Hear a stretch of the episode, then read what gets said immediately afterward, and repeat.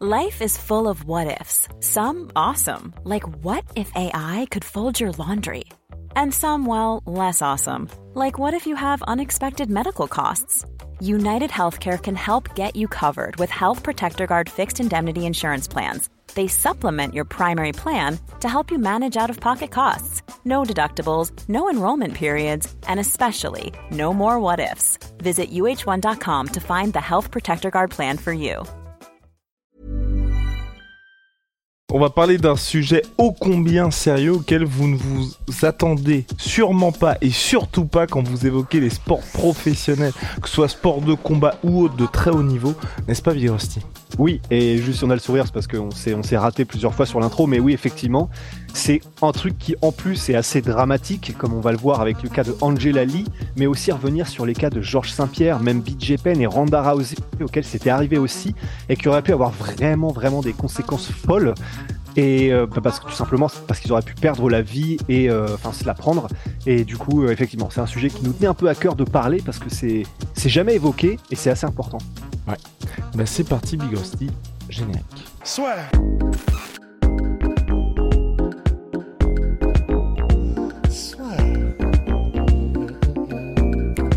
Dans l'octogone avec Unibet. Qui sera le vainqueur du combat En combien de rounds Fais tes paris sur l'app numéro 1 et profite de 100 euros de bonus sur ton premier pari. Peux-tu un petit peu plus nous parler de ce qui s'est passé au One FC, de pourquoi ça peut avoir euh, même des répercussions globales et pourquoi c'est un cas aussi qu'on a pu voir ailleurs?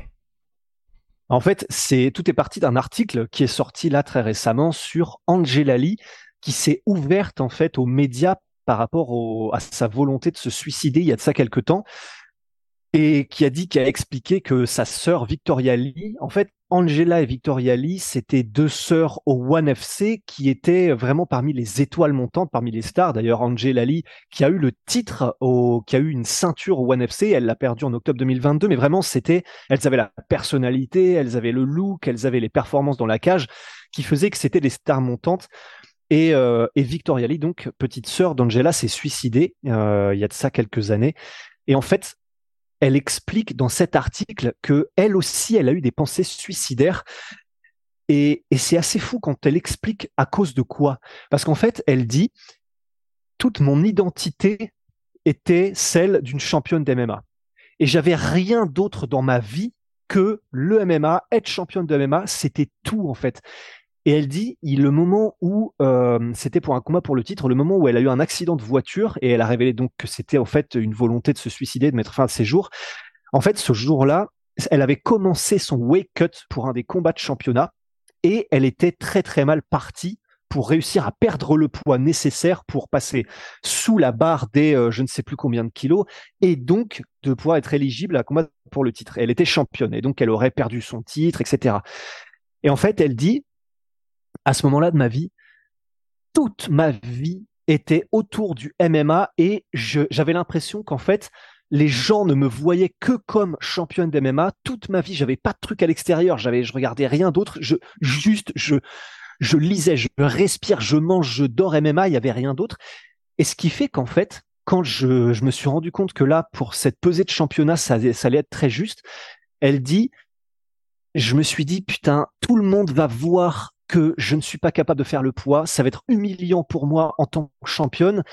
Je peux pas, je peux pas, je ne peux pas considérer qu'on me voit comme ça alors que c'est toute mon image, que c'est toute mon identité. Et donc, elle dit, bah voilà, j'ai préféré prendre la route dans ma voiture et essayer de me foutre en l'air plutôt que d'avoir à faire face à la honte et à l'humiliation, en tout cas, qu'elle estimait que ça allait être, de déchu de son titre et de, de son image de championne. Et en fait, c'est pour ça que c'est vraiment important et que c'est assez euh, fascinant, en fait, même si c'est évidemment hyper dark, cette histoire, mais c'est que c'est pas la première fois que ça arrive. Et là, pour Angela Lee, elle, elle met des mots dessus sur le fait que c'est juste que sa vie, son identité de vie, c'est devenu ça. Et donc, comme elle n'avait rien d'autre, si elle perd ça, elle perd tout. Et donc, qu'elle préfère mettre fin à ses jours plutôt que de faire face à ça. Et ça fait écho à Tyson Fury, à Ronda Rousey, à BJ Penn, des immenses champions comme ça aussi et qui ont dit les mêmes choses. Tyson Fury, c'est parce que c'est un des exemples les plus récents. Et son histoire, elle est, disons, similaires dans les mécaniques qui l'ont conduit à, et c'était en même délire en plus, Tyson Fury, il avait acheté sa Ferrari, et il explique en fait dans plusieurs podcasts que, à un moment donné, c'était après sa victoire sur Klitschko, qu'il a pris sa Ferrari et qu'en fait, euh, il était sur l'autoroute, il était à 200 ou je sais plus trop combien, il était en mode, bon bah voilà, je vais fermer les yeux et puis je vais me foutre en l'air et je vais mourir quoi, parce que machin. Et il dit, à ce moment-là, j'ai entendu une petite voix qui m'a dit, mais pour tes enfants, ne le fais pas et machin. Et, et en fait, il expliquait euh, Tyson Fury que la raison pour laquelle il en était arrivé là aussi, c'était un peu le même délire, c'est-à-dire que il a été élevé et toute sa vie, Tyson Fury, ça a été d'être un boxeur d'exception, de devenir un grand champion. Euh, on rappelle quand même qu'il s'appelle Tyson Fury parce que son père l'a appelé Tyson par rapport à Mike Tyson, parce que dans la famille, c'était des boxeurs de génération en génération. Et, et quand il est arrivé rapidement en plus, parce que c'était assez tôt, c'était assez jeune, à battre Klitschko pour la ceinture et devenir le, le champion linéal, eh ben en fait, ça y est, il avait réussi ce pourquoi sa vie avait un sens, ce pourquoi il avait été élevé. Tout ce qu'il voulait accomplir dans sa vie, c'était ça, devenir champion, battre le vrai champion, etc. Et en fait, il dit, il explique, il, dit aussi, il précise qu'il y avait des antécédents de, de, de, problèmes mentaux dans la famille, et puis qu'en plus, c'est des choses desquelles il ne parlait pas. C'est, tu sais, dire euh, je me sens pas bien psychologiquement, mentalement, c'était quelque chose qui était mal vu et tout ça. Et donc, il dit, j'en ai pas parlé. Et donc, on en arrive à ce même cas de figure presque que euh, donc Victoria Lee et Angela Lee, où en fait il se dit je préfère me foutre en l'air parce que sinon en fait comme je n'ai plus donc euh, Tyson Fury c'est après Klitschko il dit plus rien n'avait de sens puisque j'avais accompli mon objectif. Et donc il dit bah voilà ma vie n'avait plus de sens ça servait à rien que je vive puisque à quoi bon? Tout depuis chaque année c'était ça c'était pour ça. Maintenant je fais quoi en fait? Et, et c'est c'est assez intéressant en plus de se dire voilà une fois qu'on a dit ça, bien sûr, et, je préfère le dire maintenant parce que comme bien sûr les vues dans les podcasts ça décline au fur et à mesure des minutes, autant le dire maintenant comme on en est encore au milieu ou au tiers du podcast. Là, à chaque fois, ce qu'ils en ont dit, que ce soit Tyson Fury, Angel Ali ou même d'autres, Paddy Pimblett, dont il a qui avait un ami qui était mort aussi en prenant sa vie, etc. Et il disait le truc le plus important, et si jamais voilà quelqu'un regarde ce podcast et dans ce cas de figure, le truc le plus important, c'est vraiment d'en parler autour de vous quoi qu'il arrive. C'est-à-dire que peut-être que du coup euh, vous vous dites mais ça sert à rien, tout le monde s'en fout parce que c'est ce que disait Angela Ali. Elle disait de toute façon tout le monde s'en fout en fait. Une fois que je suis plus cette personne-là ou que ma vie n'a plus de sens, en fait je compte pour personne, ça sert à rien. Et du coup ils disent vraiment vraiment ça n'est pas le cas et il faut vraiment se dire que ça n'est pas le cas. Il y a toujours au moins une personne qui va écouter ce que vous avez à dire, qui va vous vous considérer et donc vous vraiment vous faire prendre conscience que vous existez que vous êtes bien là et que etc. Et donc, pour la, dans la continuité, en fait, une fois qu'on a donné ces deux cas-là de grands champions, d'Angela Lee et de Tyson Fury, et qu'on a cité Georges Saint-Pierre qui disait euh, que, fait, après sa défaite, je crois, contre Matt un des gros changements qu'il avait fait dans sa vie, c'était jusqu'à ce point-là dans sa vie, il était dans ce cas de figure-là. C'est-à-dire, je ne vis que pour ça, que pour ça. Et euh, voilà, on rappelle quand même que Georges Saint-Pierre, euh, c'était des bails de, euh, il était éboueur et en gros, il utilisait toute sa paye de déboueur et son temps libre, même le week-end, pour faire genre 6 heures ou 7 heures de route pour aller à New York dans le dans le truc de John Danner pour aller s'entraîner au jiu-jitsu et puis il revenait le dimanche à la hâte pour reprendre ses déboires à 5 heures du mat, etc. En fait, c'est des c'est aussi le propre des champions et c'est pour ça que c'est une balance qui est compliquée et si tu veux devenir un immense champion, en fait, c'est entre guillemets, bah, c'est des gens comme ça qui sont obnubilés par le combat, qui n'ont que ça dans leur vie. Mais faire attention à jusqu'où ça peut vous amener. Parce que Georges Saint-Pierre disait, c'est, j'avais que ça dans ma vie, j'ai perdu contre eux, et donc je crois que c'était Matsera, ou peut-être c'était Matthews, en tout cas, c'est une des deux défaites. Et il dit, et en fait, à ce moment-là, j'ai commencé à me dire, bon, en fait, je vais, ok, je vais revenir un peu, euh, c'est, prendre un peu de recul, me réintéresser aux passions qui m'intéressaient quand j'étais petit. Donc en l'occurrence pour Georges Saint-Pierre, c'était euh, la paléontologie et puis euh, euh, les dinosaures et trucs comme ça. Et juste histoire de d'avoir l'esprit qui peut aller un peu ailleurs et se dire il n'y a pas que ça dans la vie et, et, que le sport. Et il dit à partir de ce moment-là, en fait, du coup, le simple fait de plus avoir cette pression-là, de se dire je n'ai que ça, je ne suis que ça dans ma vie, que ça lui a donné un calme et une sérénité qui était qui lui ont qui lui ont tout changé en fait.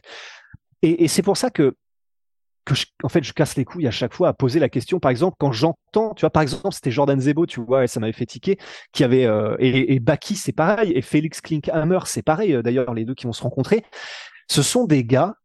Ils ont cette mentalité, cette mentalité de champion parce qu'ils ne vivent que pour ça. Ils n'ont que ça. Alors évidemment, ils ont des petits trucs, tu vois. Jordan Zebo, il mate des films avec euh, sa copine, et puis Baki, il a il a des, amis, mais qui sont, je crois, hein, si j'ai bien compris, des amis surtout du club.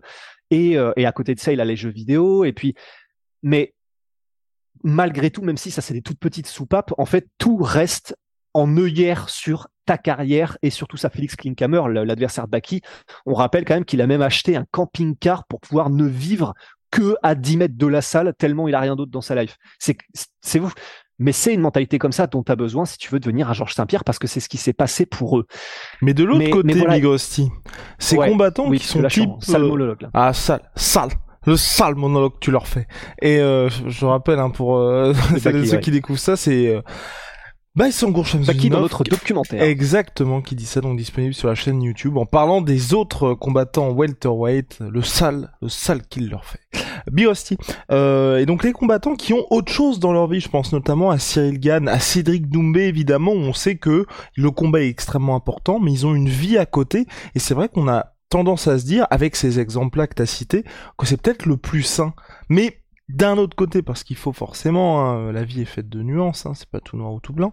Euh, oh. Est-ce que, est-ce qu'être comme ça, c'est aussi la garantie d'atteindre ses objectifs Parce que c'est vrai quand tu le cites, et même je vais aller dans d'autres sports, par exemple Michael Jordan, on savait que quand il y avait le basket, il y avait que ça pour lui, tu vois. Et donc c'est un peu ça aussi où tu te dis, est-ce que finalement le revers de la médaille quand on veut être ultra performant, c'est qu'on est peut-être, hein, mine de rien, euh, toujours en proie ou euh, à ça, d'être en proie à des pensées extrêmement noires, et d'autant plus dans les sports de combat, parce qu'on en parle assez souvent, et quand on dit ça, c'est pas juste pour être, pour être, je pense, euh, comment, faire être faussement en soutien des, des athlètes, mais c'est vrai qu'en plus dans les sports de combat, la différence des autres sports où vous perdez une finale de Coupe du Monde, bon bah la vie continue, vous vous faites salement face planter, c'est quelque chose qui va vous suivre, mais toute votre vie, et Rusty en parle assez, assez souvent, c'est que c'est complètement différent de perdre une finale NBA ou d'avoir toute votre famille, dont vos enfants, qui vous voient être mis Enfin, il y a quand même un autre être humain qui, euh, enfin, s'il n'y avait pas d'arbitre, vous tuez littéralement. Ouais, ben, c'est clair, c'est, non seulement il y a ça, le fait de se dire là c'est beaucoup plus primal, c'est quelqu'un qui a pris l'avantage physique sur toi et, quand on est sur toi, ça peut être sur euh, ton père, sur euh, ton fils, sur ton frère, sur ton ami quand c'est l'athlète en question. Donc déjà, il y a un truc qui est effectivement bien différent en termes de la manière dont c'est reçu et de l'image qui en est changée potentiellement au, au regard du monde. Et en plus de ça, bah, il y a le côté tu prends des coups et on sait par le, alors là pour le coup les études c'est même plus euh, c'est un consensus scientifique ouais, que... tu sais les études hein.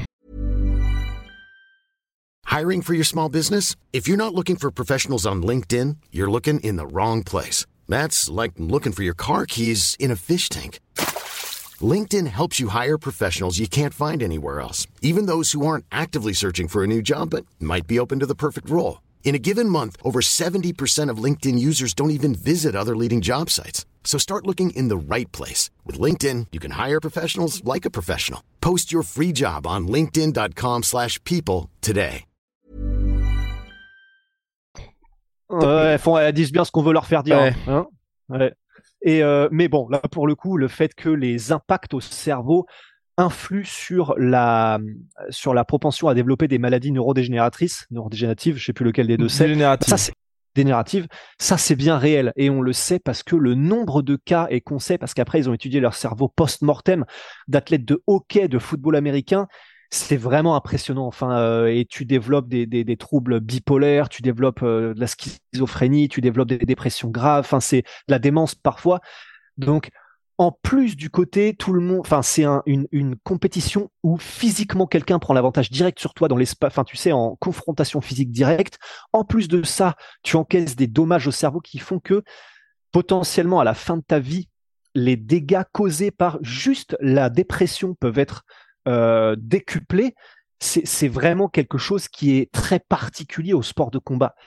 Et c'est pour ça qu'effectivement, et tu vois, et tu citais euh, Cédric Doumbé et Cyril Gann, et on sait que Cyril Gann, par exemple, il a effectivement, il, il, aime aussi beaucoup euh, il aime voir ses amis, il aime faire d'autres sports, faire du foot, sortir, et, enfin sortir, pas faire la fête de ouf, mais juste détendre, etc., et puis faire des soirées avec les amis. Et puis Cédric Dombé, on sait qu'il a le stand-up à côté. Alors là, il a mis un petit peu ça en pause, mais que c'est quelque chose qu'il apprécie beaucoup, et puis qu'il a tourné même dans des séries, et puis qu'il a ça à côté. Enfin, je connais pas bien la vie privée de Cédric, mais voilà, il me semble aussi qu'il est qu'il a cette mentalité évidemment de champion de je vais m'y mettre à 1000%, mais qu'il a quelques soupapes à côté.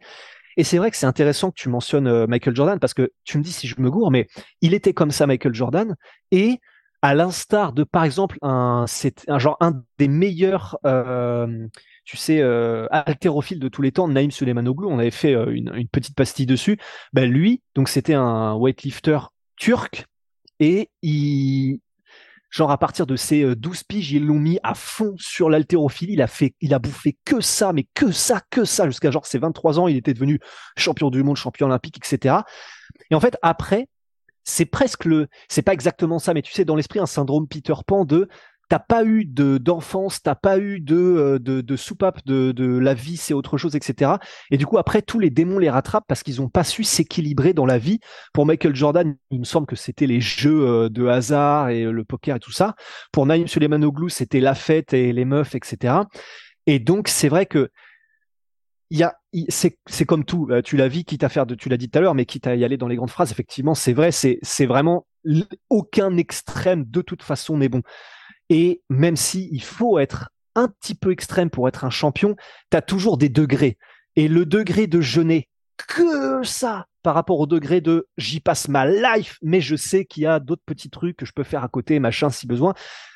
Bah, ça change quand même quelque chose. Et c'est pour ça qu'à chaque fois, ça me fait flipper quand j'entends, euh, tu vois, bah, des jeunes combattants, que ce soit Baki, Jordan et, ou Félix Klinkhammer, qui disent ça, c'est parce que j'ai toujours ça en tête, en fait. Toujours ce truc de se dire, putain, probablement que ça va bien se passer, mais si Ronda Rousey, euh, elle était quand même championne, euh, euh médaille de bronze aux Jeux Olympiques, une championne ultra championne de l'UFC, elle a changé le game pour les MMA féminins, etc.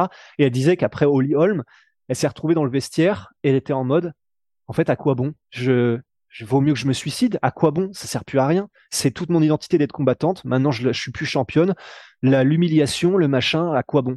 Et elle dit à ce moment-là, d'ailleurs, euh, elle continue l'anecdote en disant, en fait, ce qui m'a sauvé à ce moment-là, c'était que bah, j'ai porté les yeux sur euh, son mari ou, ce, ou je sais pas s'il était marié à l'époque, mais Travis Brown en disant non, je peux pas faire ça. Je veux des enfants avec cet homme-là. Je veux vivre un truc et machin. Mais elle avait donc heureusement à ce moment-là, elle a eu cette soupe à plat de sécurité qui était bah, là la famille en l'occurrence.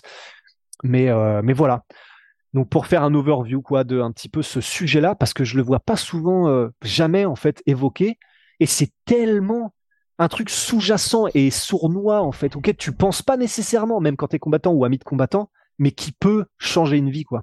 Et surtout dans les sports de combat aussi à la différence des autres euh, des autres sports qui peuvent être soit individuels type tennis où là aussi les gars sont focus depuis euh, littéralement depuis la tétine ou euh, les sports collectifs c'est qu'ils sont vraiment seuls je pense et seul et en plus pas dans un système où t'es vraiment accompagné. Quand vous regardez le tennis aujourd'hui à chaque fois les gars ils ont vraiment un, un staff où il y a ça. Il y a et tout ce qui est euh, comment santé mentale c'est vraiment quelque chose qui est pris en compte. Et aujourd'hui le MMA c'est normal aussi.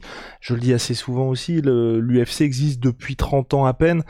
En dehors de l'UFC, et l'UFC c'est 95% de l'argent généré par le sport, donc en dehors de ça c'est peanuts. Donc c'est vrai que il y a la culture du sport, le fait que ce soit un sport jeune aussi, qui fait que je pense aujourd'hui, on est plutôt sur des épiphénomènes, enfin qui peuvent, on va dire, qui peuvent ça peut être un problème pour beaucoup d'athlètes, mais quand je dis épiphénomène, c'est qu'il n'y en a pas beaucoup dont on va entendre parler, parce que là, il y avait Angela qui avait fait, bah, effectivement, il y avait eu beaucoup de retentissement suite à ça, mais c'est vrai que globalement, je pense que ça touche beaucoup plus d'athlètes que ce qu'on que ce qu'on peut voir dans les médias, et c'est un problème qui, à mon avis, je pense qu'on en entendra un petit peu plus parler au fil des années, au fil de la normalisation du sport, et puis aussi que là on, en parlait dans le dernier King Energy avec Fernand, c'est que quand à partir du moment où le MMA va devenir un sport olympique, toutes ces choses-là, à mon avis, vont être un petit peu plus euh, pris, soit pris au sérieux ou soit que tu auras un système qui permettra un vrai accompagnement. Parce que même quand on regarde, hein, tu vois, c'est vrai que se dire que et là c'est euh, MMA et autres, mais même Tyson Fury quand on regarde son toujours aujourd'hui son hygiène de vie, ses entraînements,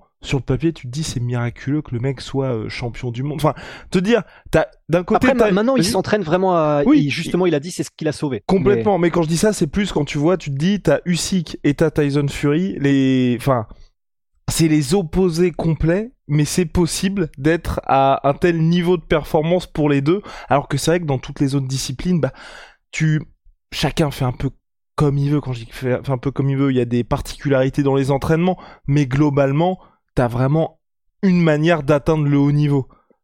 Dans les Ouais. sports de combat, on sait que vous pouvez avoir des parcours différents, vous pouvez devenir du monde amateur, vous pouvez devenir de telle ou telle discipline. Il y a des gars comme Cyril qui étaient, quand il faisait du Muay Thai, c'était à haut niveau, mais ça n'a rien à voir entre le haut niveau que Cyril peut avoir et quelqu'un qui a un parcours olympique, par exemple. Donc c'est pour ça que c'est aussi, euh, c'est aussi ce qui fait la beauté du MMA, mais qui aujourd'hui, à mon avis, fait aussi qu'il y a beaucoup de, de cas qui peuvent être pris au, enfin, enfin, tout simplement prendre au cas par cas tel ou tel athlète.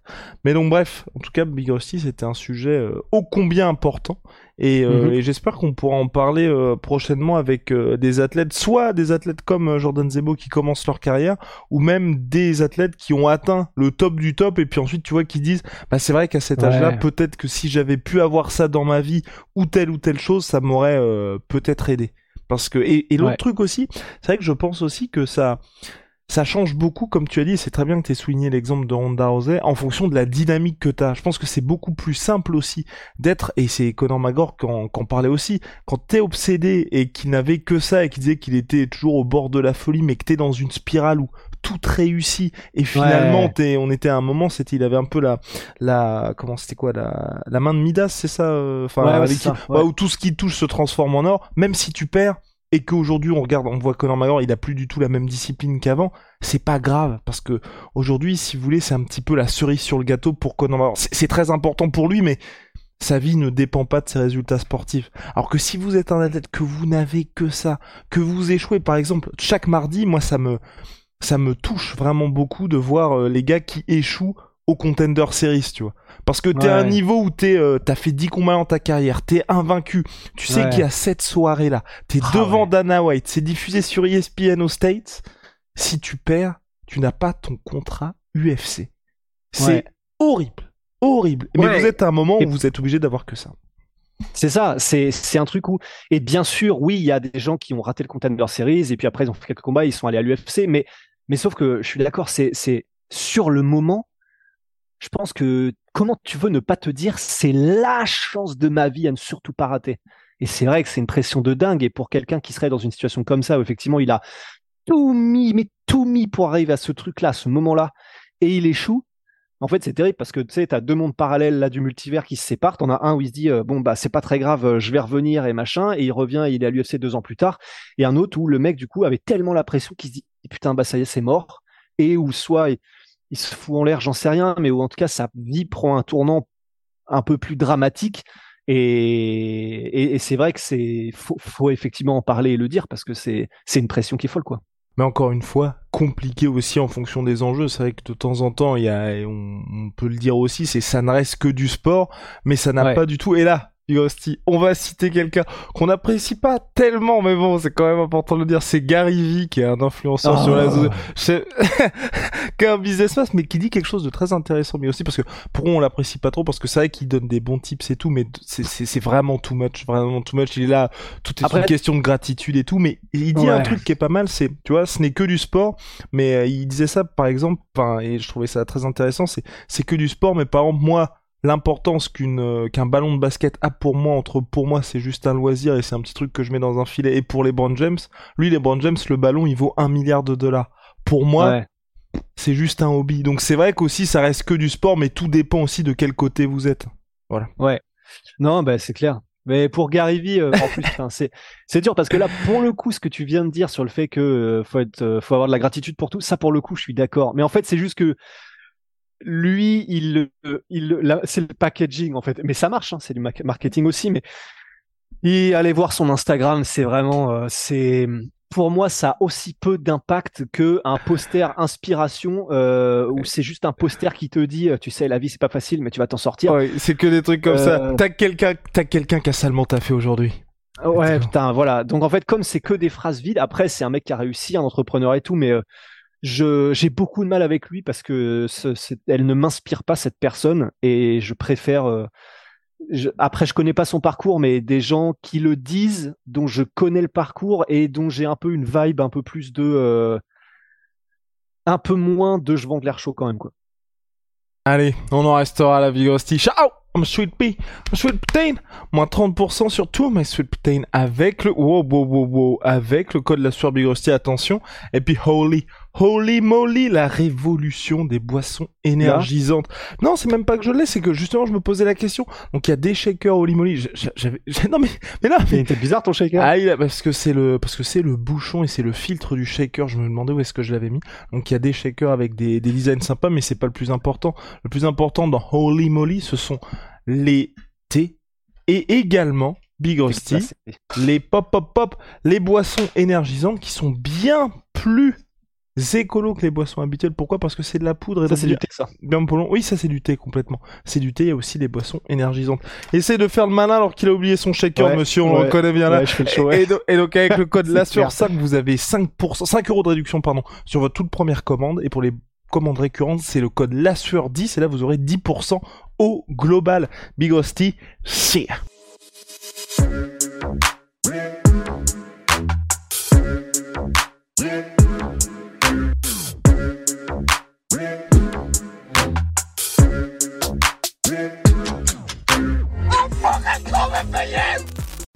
Et voilà, c'est la fin de votre épisode du podcast La Sueur. Si ça vous a plu, n'hésitez pas à nous mettre les 5 étoiles sur Apple Podcast ou sur Spotify. Vous pouvez aussi nous laisser un petit commentaire, ça nous aidera beaucoup.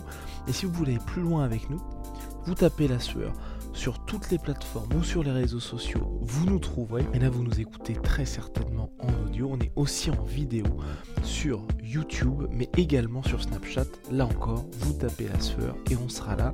Merci de votre fidélité et à très vite pour de nouvelles aventures.